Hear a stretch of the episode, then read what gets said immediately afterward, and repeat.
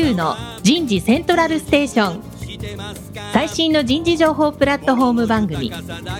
日本最大級の人事エグゼクティブクラスのコンソーシアムの代表を務めシンガーソングライターとしても活躍する楠田優が有名企業の人事や人事をサポートする企業の方をゲストに迎えて第4次産業革命時代に我が国の人事がなすべきことを模索しながら情報提供していきます。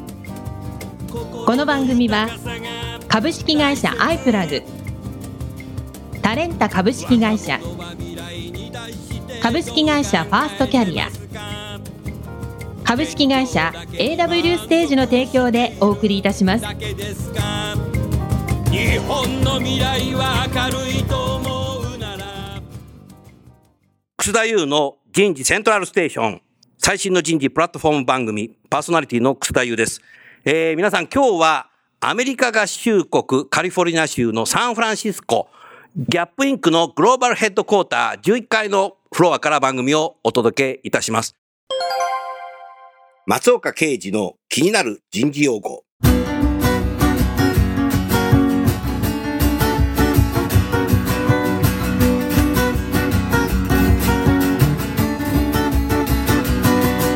マイクロラーニング。マイクロラーニング。マイクロラーニングとは直訳すると小さな学習ですが、具体的には内容と時間の面でコンパクトに作成された e ラーニングを指しています。通常は一つの学習コンテンツあたり数分程度で特定のスキルや知識の習得に内容を限定し、PC だけではなくスマートフォンを用いて学習することが可能です。そのため、場所や時間を選ばずに学んだり、業務において必要性が生じた際にリアルタイムで学習したりすることが可能になります。教材作成ツールを活用すれば、素人でもコンテンツを作ることができるため、内製化も容易です。マイクロラーニングが注目されている要因は、単サイクルでの知識やスキル更新が求められる業務上の必要性と、若い世代の学習スタイルが合致しているところにあります。マイクロラーニングによるアジャイルな学習推進は、これからの人材開発担当者の必須の課題となると考えられます。マイクロラーニング。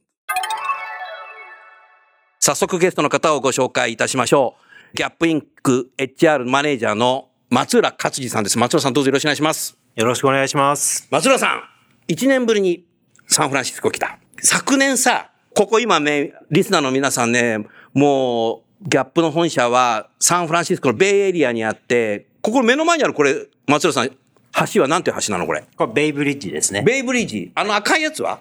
まあゴールデンゲートブリッジあ、です。そうかそうか。去年さ、渡ってさ、オークランドに行ったの覚えてる？はい、覚えてます。6月1日、コンサートに行って、終わったのが夜23時半、外に出た。もうね、渋谷の交差点ぐらいね、ブラックパワー、黒人がわーっていてね、すごかったね。そうですね。もう街中音楽が流れて、うん。人々が踊って、シャコタンの車でね。不思議なのがさ、今の時代なのにさ、ラジカセをさ、こう肩に乗っけてさ、ガンガンガンガンさ、ソウルを流してるっていう。ブーンボックスってやつですよねあ、。そうだね。すごかったね。それでなんだっけ、あの、駐車場でさ、車に乗ったらさ、後ろからさ、ポリスにさ、追っかけられてさ、お前ら何なんだって。そうでしたね。こんなとこアジアのやつが来るんじゃないとかっつってさ、怒られちゃったね。パトカーに捕まっちゃってね。まあ言い方でしたねうん、そんな言い方だったね。それでね、あの、途中までポリスがね、誘導してくれたよね。そうですね。うん、すごいなと思いました。昨日ね、サンフランシスコに1年ぶりで来て、今日はね、午前中、ヘイトで、アメバミュージックで CD をね、11枚買ってきたね。うん、今日は本当にありがとうございます。あ、松浦さんさ、あのー日本の企業を辞めてこちらに来て、今何年ぐらい経ったの？2年ちょっと経ちました、もう2年経った？はい。なるほどな。どうですか？もう2年経って人事ずっとやっててこっちで。まあ、難しいですよね。日本にいた時よりは、やっぱり自分のフィールドではなかったんで、うんやっと最近2年経って自分のフィールドになりつつあって、うんっていうところですかね。やっぱ外国で暮らして大変ですね。大変だよな。ネイティブアメリカンじゃないからね。でもさ、昨日、今日ずっとさ、あの、ウーバーで移動したんだけどもね、ウーバーの運転手さんとさ、結構話すんだけど、ロシアから移民してきたとかね、フィリピンから移民してきたかとかね、言ってるんだけど、まあ、英語の発音がさ、ロシア人の人はね、まあ、下手くそなんだよ。フィリピンはさ、フィリピン人特有の英語のさ、発音するんじゃない。だから一生懸命聞かなきゃいけないしね、多分彼らからするとなんか日本の英語下手だなと思ってるお互いに下手だと思ってる同士でさ、一生懸命さ、聞いてさ、なんか、あの、共通の話題でさ、盛り上がるっていうのは、なんかアメリカらしいね、これね。そうっすねね。うん。だからネイティブアメリカン同士っていうよりも、そうじゃない人が多いんだろうね。この辺は特にその移民が活発なので。サンフランシスコはさ、もう豊富だよね。いろんな人の、いろんな国のね。人種のるつぼっていうルツボ。なるほどぴっね。たり合いますね。うん。今日はね、少しいくつかの話を聞きたいんですけども、最近ね、日本の企業でも、もうインターンシップ加速していろいろやってるんですけどね。あれですか、ギャップさんなんかも、やっぱりインターンシップをやってやっぱ入ってくるっていうのはやっぱりアメリカだから多いのかな？そうですね。まあ、ただ、その、新卒採用っていうものはこの国にはないので、そうだよね。基本的にはインターンを取って、まあもちろんインターンを取って、インターンに、まあ2ヶ月ぐらい夏休みの休みの間来てもらって、うん通常業務に入れ込んだりして、うん彼らのスキルを見るようなことはしますね。で、その中から選ばれた人間がその後採用につながるっていうケースはあると思います。うん。そういう2ヶ月のインターンシップっていうのはもちろん賃金も払う。出してますね。もちろんね。はい。なるほどな。うーん。で、学生は、要は新卒採用がない分、うん。あの、仕事を得るには、うん仕事を得るためのスキルがないといけないわけですよね。うん。なので、そのスキルをうん。書きたいんですよ。そのためにインターンをしに来るんですね。あ、書きたいがためにね。そうなんです。なるほど。その学生が全てギャップに応募するかどうかわかんないんだ。まあわからないです。わかんないんだね。はいうん。なるほどな。でもいい企業でインターンをすると、それだけでうん。彼らにとっての財産になるんで、なるほど。どこへでも好きなところに行きやすくなるとか、そういうメリットありますうね。ん。ベイエリアはやっぱりね、もう、1960年代からさ、ギャップさんとかさ、あとはナイキだとか、あとはリーバイスとか、アパレル系が結構多いじゃないですか。で、近年はもう、ガウファはじめとするね、ウーバーもあるし、もうネット系がすごいね。この二大巨頭がグローバル企業として存在するので、メジャーな企業がいっぱいあるから、学生にとっては結構さ、このベイエリアの学生、えーはいろんなところでインターンシップ経験したいと思うんだろうね。うんそうですね。世界的に有名な企業も山ほどあるんで。本当だよねなので、ガファってあんまりここでは聞かないんですよね。うんなんでかというと、やっぱりそこと遜色ない会社がたくさんありすぎるんで、本当そうだね。うんだと思いますね。あとね、最近すごく素朴に思うのが、日本って、まあ大学卒業して新入社員で入ると、まあ22歳。大学院生だとまあ24歳ですけど、22歳で、まあ企業に入って、マネジメント経験するって大体ね、入社15年目が多いんですよ。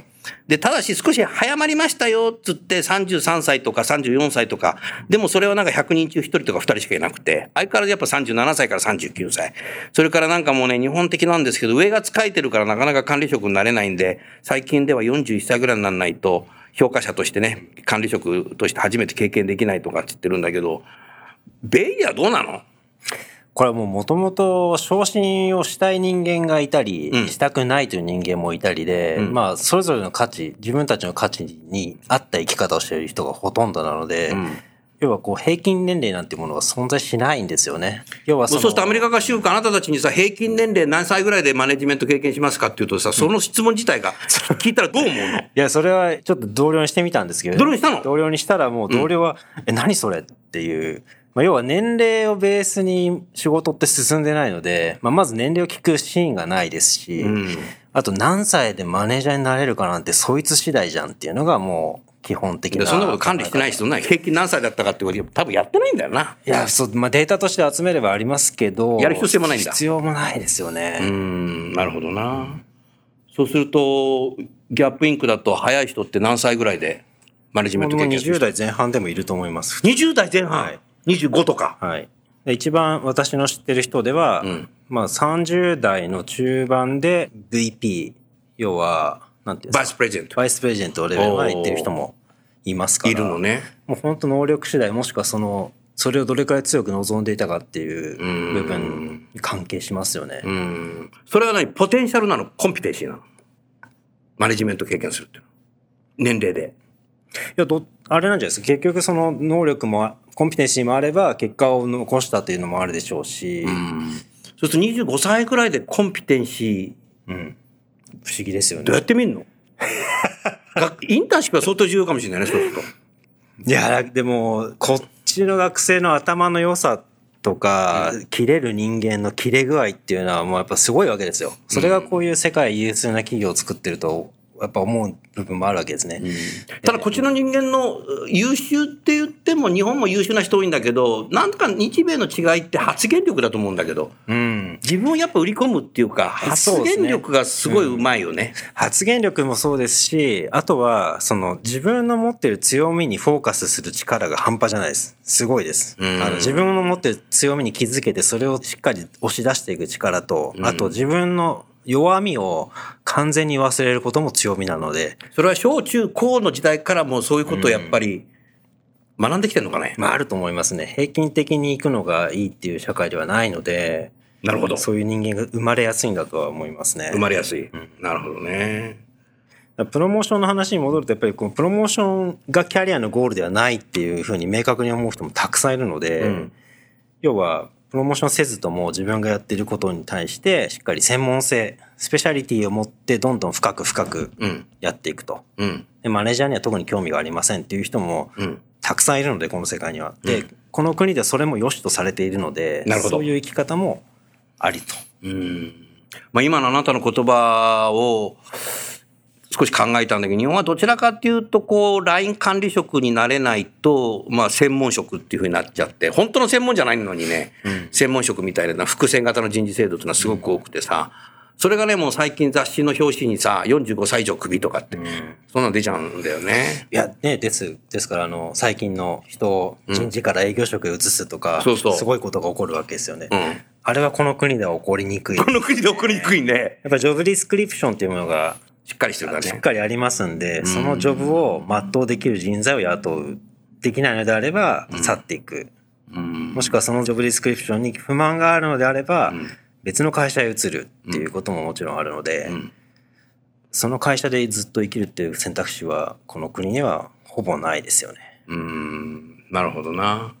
少しね、やっぱり職能と職務っていうふうに少し考えると、アメリカ合衆国ってさ、まあ去年も来たけども、社会がね、やっぱり職務になってんですよ。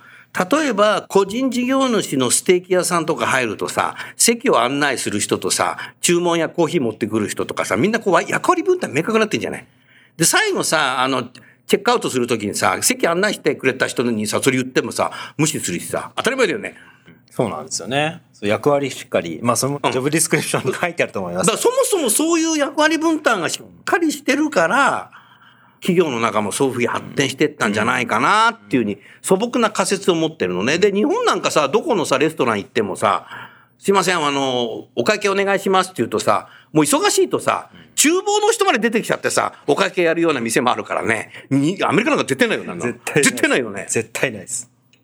はい。絶対に言い切れないけど。言い切れないけどほぼない。ほぼないよな ほぼみ僕は見たことないですね。うん。役役割分担がやっぱ明確になってるんだよ。うん。うんまあそれゆえに仕事、私はこういう専門性を持ってますっていうことも言いやすくなるんで、うん転職市場がもう当たり前に活発になっているっていうのもありますよね。うん。だから、ある意味やっぱり自己主張があり、自立もして、うんやっぱりプロ意識が高い。それぞれの仕事に対しての。うん。プライドもあるんだね。その仕事に対してのね。あると思います。うん。例えばさ、ギャップの中で人事の中でもさ、あなたは、あの、自分以外の仕事を誰かに頼まれても、それはやるケースはあるの？基本はないです。ただ、やらなきゃいけなそうな場合には一応上司に相談をしますね。自分のリソース、自分の時間は全て上司のために、このチームのためにあるんで、他のチームのために自分の時間使っていいんでしょうかっていう問いは基本的にします。するわけね。じゃないと勝手にやっちゃいけないですよね。うんだって職務外のことですから。うん、確かにね。うん、でもそうするとマネージャーも、そういうことを部下から質問された時にきちっと明確に答えられるマネージャーじゃないと、あいつなんか時によってなんかいいとか悪いとか言ってんだみたい あんまりだからそう、部門を超えてお願いしてくるケースないでな。す。ないんだね。基本的には。ただ、ある場合は、基本マネージャーから来ます。これ、ちょっとやってくれと。隣の部門だけど。うん。やっぱ今手伝ってあげたいからっていうんで、あまあ、マネージャー経由で来るってことねち。ゃんと上の方で決めないといけない。でも頻繁じゃないんだね。たまにだあんまりないですね。うーん。なるほどね。うんそのチームの責任者の責任ですから、人が辞めちゃって、うん。穴が開いてしまってるっていうのは。うん。なるほどね。まあ今ね、日本はあの、もう終身雇用はなくなるぞみたいな。定年退職が今60で、今度65になるし、もしかしたら70になって定年退職もなくなるんじゃないかと思ってるけど、アメリカ合衆国ってさ、この終身雇用って言葉ないし、定年退職なんて言葉もないわけでしょ。もう確か1967年ぐらいから定年退職ってアメリカ合衆国ってないんですよね。もう50年以上経ってんだよね。だからこういうのと、アメリカって実際来てみてさ、その終身雇用でもない、定年退職がないっていう、そういうのってなんかどう感じてるあなた？あのー僕上司とこの話したことあって、お面白い上司が今55付近だと思うんですよね。なるほど50後半に入ってきて、なるほど。どう考えてんのって、リタイア考えてんのって聞いたら、うんやっぱ考え始めてるんですよね。なるほど。ただ、明確に何日、何歳までっていうのはないので、うんまあ一応自分の中でそれぞれターゲットを設けるらしいんですよ。なるほど。自分は67まで働こうと思ってるって彼は確か言ってたと思うんですけど、うん。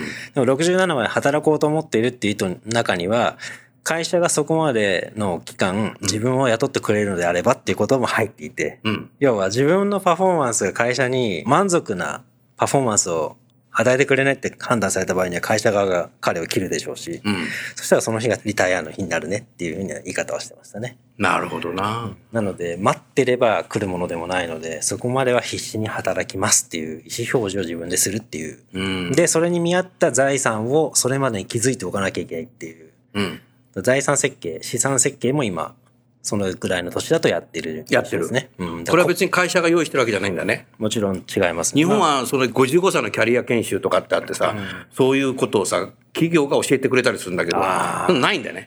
まあ一応そういう勉強の場みたいなのは提供されてますけど、ただ、強制じゃないんだね。そうやるのもやらないのも自分次第なんで、あ、もうそういうことだよね。例えば退職金制度も一応401系っていうのがうちも入ってますけど、うんうんまあ、それをどう運用するかはもちろんその方次第ですし、うんそれで足りるかどうかもその方の価値観によるんで、まあ基本的には自分でやってきてくださいっていう。なるほどね。ありがとうございます。少しさ、日本ではさ、もうここ数年何かこう長時間労働じゃなくて働き方改革でね、少し早く帰ろうよっていうことをやったりとか、あとはもう一つ、まあ時間と場所ばっかやってるんですけど、場所でさ、在宅勤務とかやってるんだけど、例えばこのギャップインクの人たちってさ、この本社ね、みんな何時頃帰ってんの？もう月曜から木曜日はだいたい4時にはもうみんないないですね。夕方4時にいないの？いないですね月曜から木曜日？まあ部署にもよりますけど、金曜なんだ。金曜日は2時ぐらいみんな帰ります。そそれマジそれラジオで言っちゃっていいよ、それ。でも、いや、これはあの、この会社だけに限らず、要は、渋滞見てもらえばわかるんですけど、4時過ぎから4時過ぎるとね、すごい渋滞する。渋滞するんですってことはみんな帰ってるんですよ。で、金曜日は1時過ぎから渋滞始まるんです。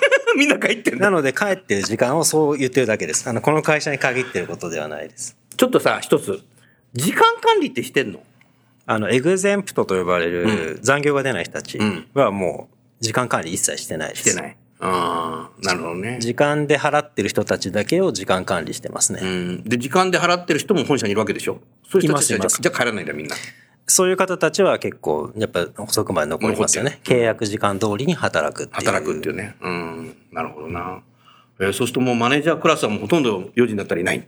そうですね。私の上司は大体3時には帰っちゃいますね。子供の迎えがあるんで、なるほどで。一回子供の迎えに行って、家に入ってからまた仕事を再開するっていうパターンが、うん。まあ、自分の上司はそういうやり方ですし、ん別の方はまた別の時間の設定の仕方がありますね。なるほどな。まあ確かにね、電車通勤よりも車通勤が多いんだよね。多いですねア。メリカはね。だからやっぱり渋滞するから早く帰っちゃおうぜみたいなうん。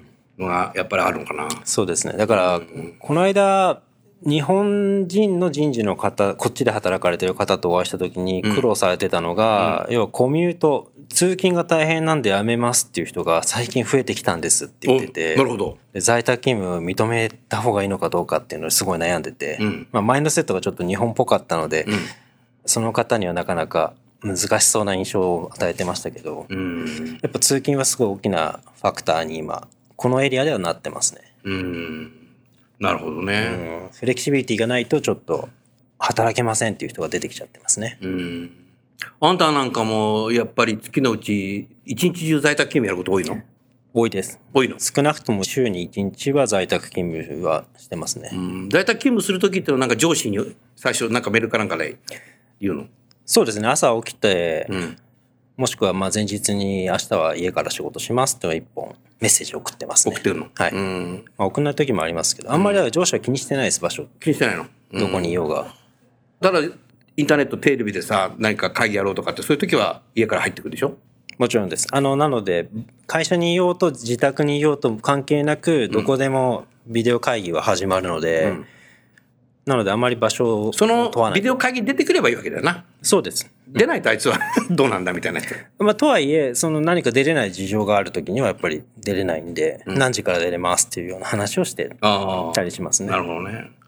そうするときちんとやっぱセルフマネジメントができてるなっていうのは多分大前提なのと、もう一つはやっぱり、マネージャーと部下が相当信頼関係できてないとこれできないなと思ったけど、その辺日本からなこっち来てどうですか？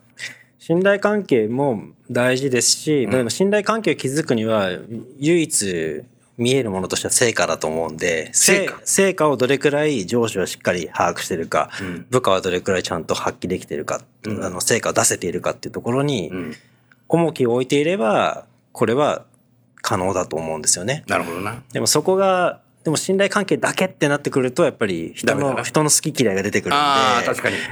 だと思います。うん、まずパフォーマンスありきなんだな、仕事の。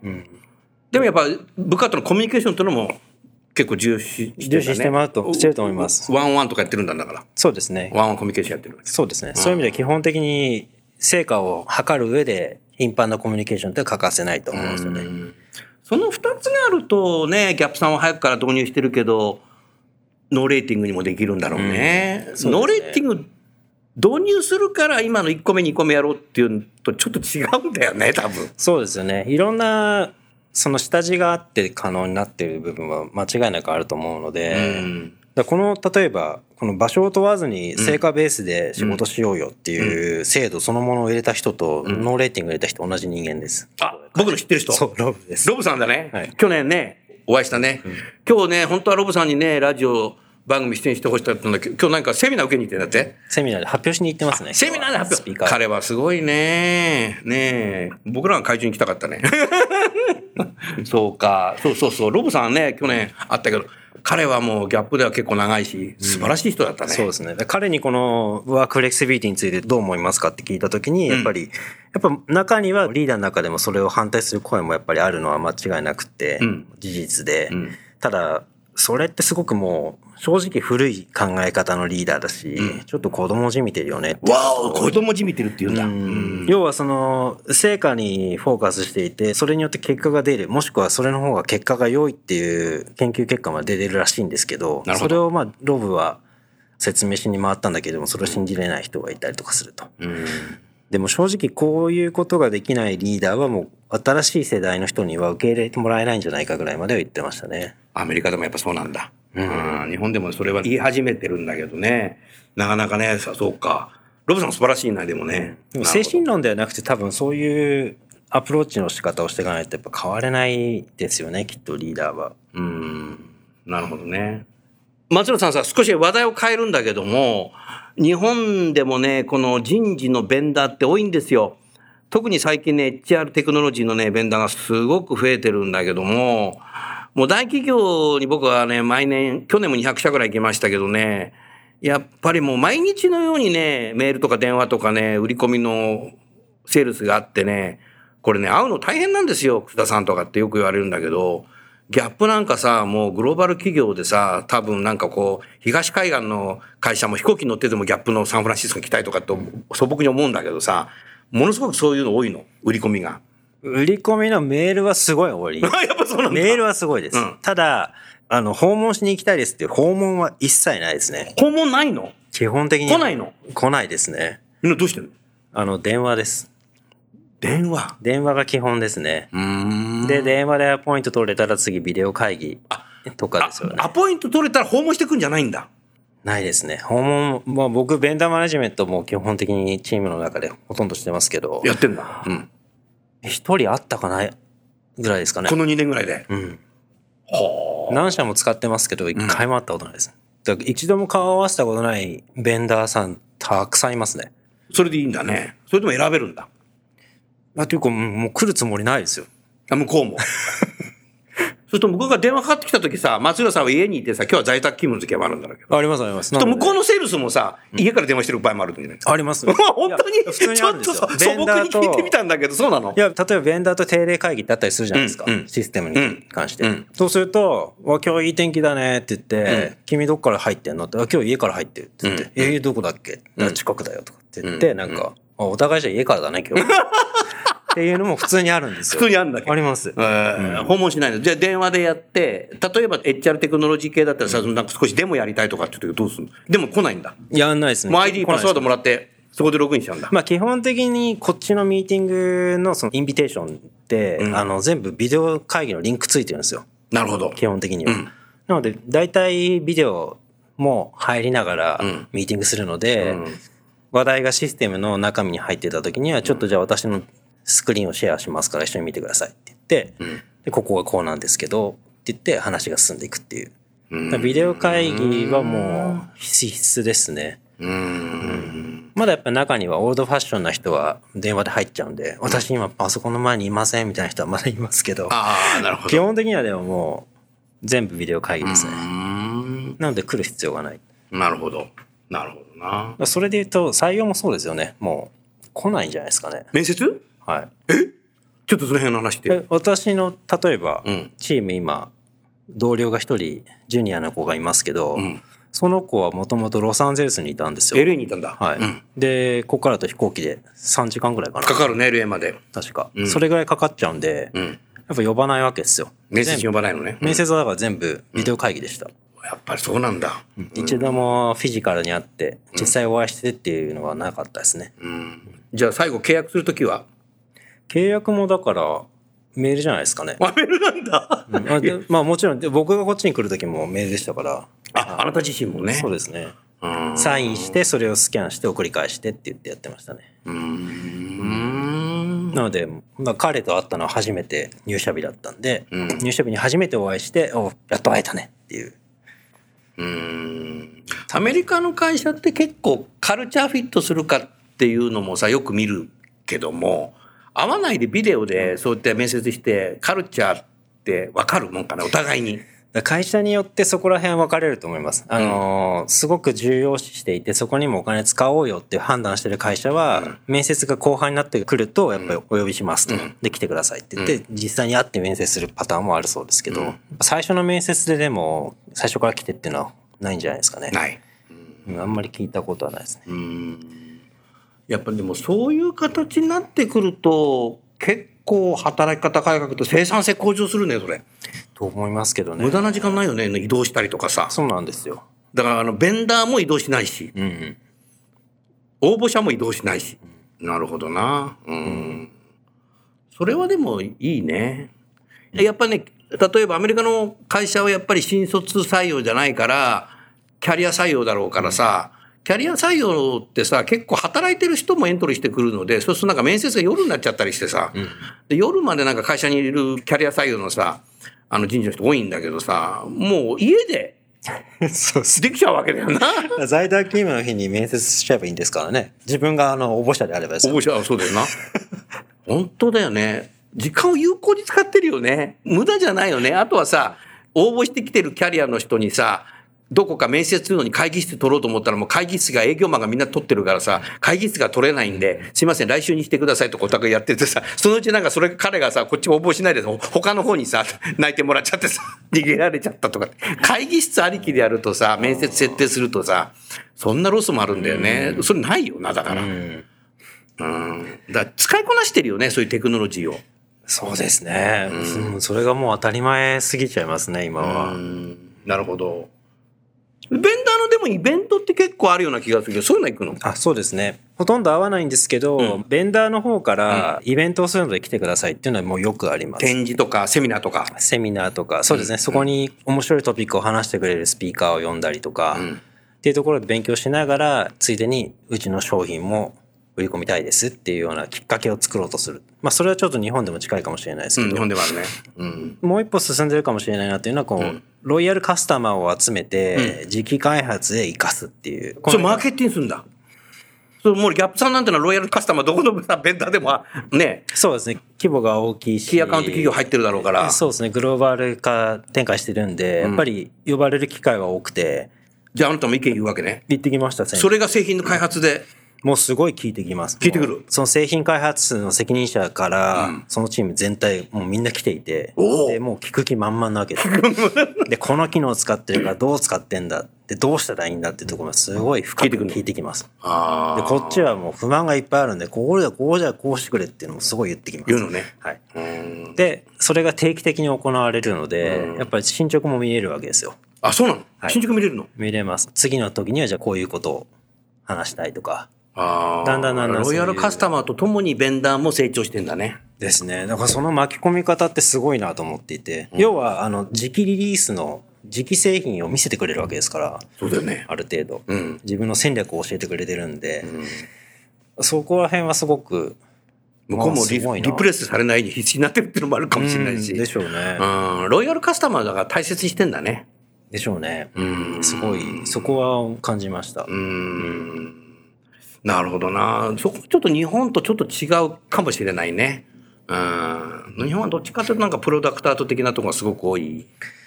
まあそうですよね。ちょっとやっぱり、その、ベンダーと使う側にやっぱ垣根がありますよね。うん、垣根あるね。うんそれをこっちだとほとんど感じないので、うん。もうだからイコールパートナーになってんだろうね。なってますね。そうですね。パあートナーとあなたもそういうふうに見てね。そういうふうに接してます、私も。うん、うんなるほどな。さあ、じゃあさ、最後の方になるんだけども、松浦さん。まあ、人事の役割って、このベイエリアでは少し何か変化があるのかなっていうのを少し何かあなたもロブさんに聞いといてくれたみたいだけどもさ、その辺少し何か話を聞かさせてください。そうですね。ロブにアメリカの人事ってどう変わってきてるかなっていう質問をしてみました。お、いいな。で、その彼の答えとしては、fast, simple, flexible って言っていて、まあ要は早くて、シンプルで、そして、まあ柔軟性がある。このキーワードが大事だと。ファスト。ファストファッションのファストだ。なるほど。うん。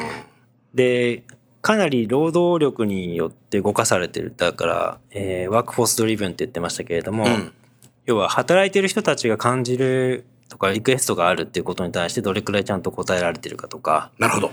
あんまりこうトップダウンではないような印象が強くなってますよね。うん。それからオンデマンド。オンデマンド。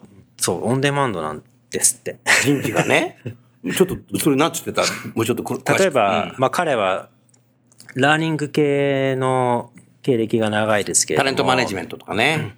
そこでやっぱり今の若い人たちっていうのは、要はクラスルームに集まって研修を受けるっていうスタイルよりも、ん隙間時間、要は通勤中にビデオ、5分ぐらい短いラーニングビデオを見て、そこで吸収したりとか、まあ YouTube 感覚で物事を考えている。YouTube を見るような感覚でラーニングを受けるようなうん。ものを求めたりする。だからその場その場でそういうコンテンツが見たいっなるほど。ていうオンデマンドだったりうん。ですよね。うん。で、あと言ってたのはデータ分析はデータによって物事が、データドリブンで物事が決まっていくっていうところも、うん。より明確になってきていると。それともギャップさんでもそういうこと始めてるんだね、いろいろと。うちもやっぱりそういう動きは大きくなってきてると思います。ただ、それでも自分の肌感としてはこの会社はまだそこ課題が多いなと思ってるんですよね。はいで、他の会社の、例えば有名な Google さんだったり、うんまあそういう有名なそのテック系企業さんだとやっぱり先ほど申し上げたようなファースト、シンプル、フレキシブルっていうところはもうより強く出てるうん。っていう印象があります。うん。で、まあ基本的にはこういうことをするにはやっぱり人事の考え方の変更がとても重要になっていて、うんで昔のような考え方ではいけないと。うん。どんどん変わっていかなきゃいけないっていうところに、今、人事の役割の変化が見えていて、行動としてはそこにリスクを取れるかどうかっていうのがキーワードなのかなと。なるほど。だリスクを取るっていうことがまだまだ取れない人がやっぱこっちでも多いですし、うん取れないとやっぱ遅れてっちゃうんで、うん。その動きに迅速に対応しながら、必要なところでリスクを取っていくっていうことがすごい大事かなと。うんまあ、これはやっぱり日本企業でも、いい人事の会社さんとかはやっぱりやられてると思うんですけども、うんその辺はなんか日米一緒だなと思ったけど、やっぱ日本でも、やっぱりレガシーなね、人事のやり方で成長してきて、管理職になってる人は、なかなか新しいことにチャレンジできなかったり、うん理解はできるんだけど決断できなかったりする人多いけども、アメリカでもこっち、だとやっぱり淘汰されちゃうと思うんですね、そういう方淘汰はい。要は、こっちは、要はジョブセキュリティないですから、なるほど。通用しなくなったら。終身雇用じゃないからな。通用しなくなったら外に出てからされちゃうんで、キックアウトされちゃうので、なるほど。でこういうマインドセット持ってないと、やっぱり近いうち、外に放り出されちゃうのは間違いないと思うんですよね。だから変化適応能力がついてないとダメだってこといや、とだね。思います。あんたも大変だよ。いや、本当です、本当うに。ん、なるほど。サイコロジカルセーフティーでしたっけ？うんそうそうそうも一つもないし、僕2年間一回も感じたことないです。あそうなんだ。毎日怖いですね。毎日怖いの怖いです。だから、あの、セーフティーが自分の中にそれどれくらいうん確固たる自信と強さがあるかっていう、うんもう自分の中にしかセーフティーは存在してないですね。なるほど。うーん。あと、そしてやっぱりリスクだな。リスクを取れる人じゃなきゃダメだね、これ。そうなんですよね。うんでリスクを取ることを奨励するような、うんやっぱ動きが必要だっていうことは言っていて、うんで、まあ、ロブが一個例に出してて、会社名忘れちゃったんだけどって言ってたんですけど、ある会社では会社のロビーに失敗したプロジェクトの墓地を飾って、皆さんにこう、お見せするということをやってるところもあるそうです。これすごいね。うーん。もう日本は失敗すると、まあ、すぐさ、もう左遷とかさ、あの、引っ越し伴う左遷じゃなくて、同じフロアの中でも左遷されちゃうっていうの結構あるんだけど、で失敗についてちゃんと語る、話し合ってうん何がいけなかったのかをちゃんと理解した上で次に進むことがやっぱ必要だよねっていうことを彼は言ってましたようね。んその辺、ベンチャーマインドだね。うん、確かにそうですね。もうだってギャップって1969年からじゃなかったっけ、うんもう随分時間経つんだけどね、はいまだベンチャーマインドなんだね。いやでもそれがないと多分これはもうどこの会社にとってもこれはもう絶対に必要な作業になってくるんだと思います。なるほど失敗に対して何かアプローチをしないといけない。で、これアプローチしきれてないと思います、うちは。このロビーに失敗プロジェクトの墓地を作るような会社にはまだ慣れてないという そういうことなんだ。印象があるんで。ギャップじゃなかったね、今一階に。そんなものはね。それくらい必要なんでしょうね。このリスクを取っていく。うんで、失敗をちゃんと受け入れて次へつなげるっていうところが、うん。なかなかそこにいけないんですけどね。うん。なるほどね。ありがとうございます。昨日はね、あの、夕方4時半にさ、ホテルにチェックインしたんだけどもさ、それですぐ寝ちゃうとさ、もう2日目から自作ボケになっちゃうので、もう寝ずにさ、もうすぐね、ユニオンスクエアの周りを買い物行って、ギャップのね、店行ってきたよ。ありがとうございます。あそこ行くとね、日本よりなんか早いんだよね、やっぱ置いてるものが。あそこやっぱり機関店になってるのかね、やっぱサンフランシスコ本社で一番でかい店だから。うんうん、なんかね、もうね、まだ日本にないのね、買っちゃったね。で、その足でね、ギャップグループのさ、オールドネイビーってさ、もうね、うちの子供たちがオールドネイビー好きでさ、僕もほら、今、ちょっとね、ラジオだからリスナーの方にはね、見せらんないんだけど、オールドネイビーのね、T シャツをね、買って、もう着てますけどね。ありがとうございます。うん。いや、大好きですよ。ギャップはね。うん。田村屋の健康ポイント。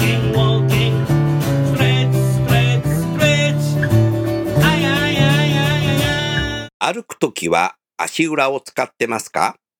歩くときは足裏を使ってますか？足の裏には土踏まずというアーチ状のくぼみがあります。土踏まずは乳児期から歩行が始まり、次第に形成されますが、近年は運動不足などで土踏まず周辺の筋肉が低下し、扁平足になる人が増えてます。土踏まずは重い体重を支えたり、衝撃を吸収、緩和するなどの役割がありますが、扁平足だと足への負担が大きくかかります。また、歩き方も関係します。ペタペタした歩き方をすると、足の裏の筋肉があまり使われません。歩くときは、かかとから優しく着地し、土踏まずを通り、最後につま先で地面を押し出すように歩きます。正しい歩き方をすることで、土踏まずが刺激され、扁平足の予防となり、体への負担も減ってきます。歩くときは足裏を使ってますか？楠田優のヒューマンリソースミュージック。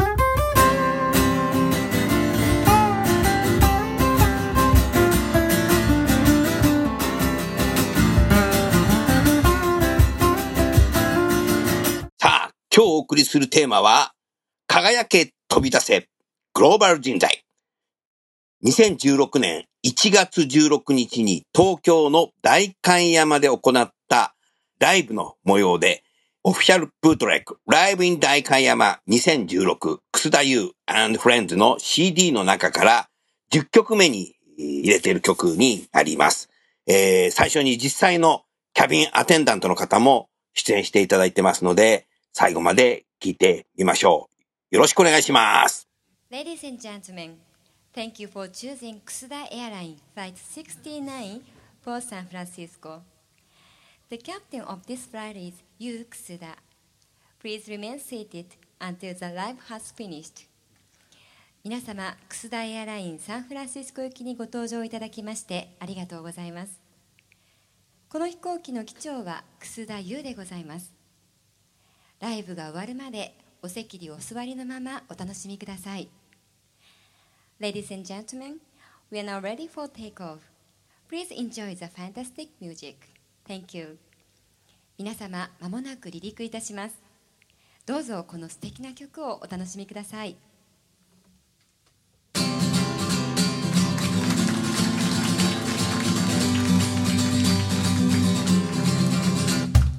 英語ができないからってうつむかない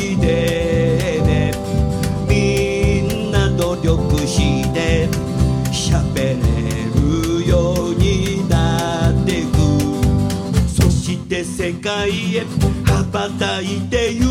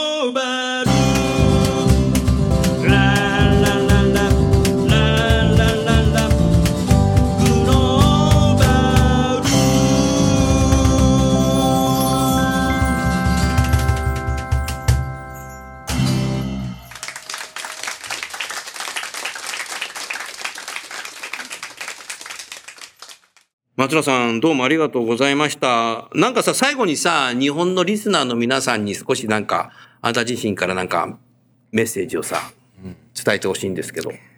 外国で暮らすようになって2年ちょっと経ちましたけど、まあその2年苦しいことばっかりやったんですよね。正お直、正直辛いことが多くて、でも思うのはこれすごいいい修行だなと思っているんですよね。外国で生活するだけですごく自分の人間の幅を広げさせられている感覚に陥ります。なので、あの、これから将来に起こってくる物事に対しての対処の仕方というのがきっと変わってるだろうなと。もう考え方や価値観が大きく変わってきてるんで、これはもう一生忘れない体験に毎日がなってるぞっていう印象で今、日々過ごしてるわけですね。だもし今後、今聞いてる方で、いつか海外に行ってみたいなっていう思いがある方がいらっしゃれば、ぜひ行かれた方がいいと思います。で、こういう海外に暮らすことによって、日本で働く外国人の弱みっていうのも今僕は感じれるわけですね。なるほど。そうだね。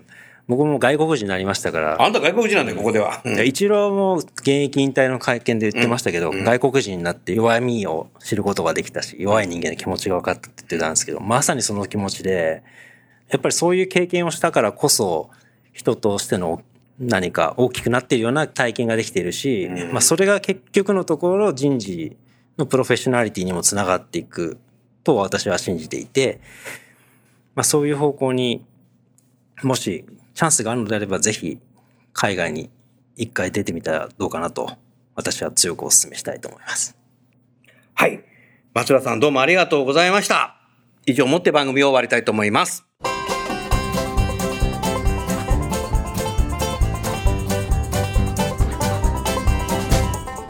の番組はいかがでしたか？楠田優のサードアルバムの中から「輝け飛び出せグローバル人材」とともにお別れです。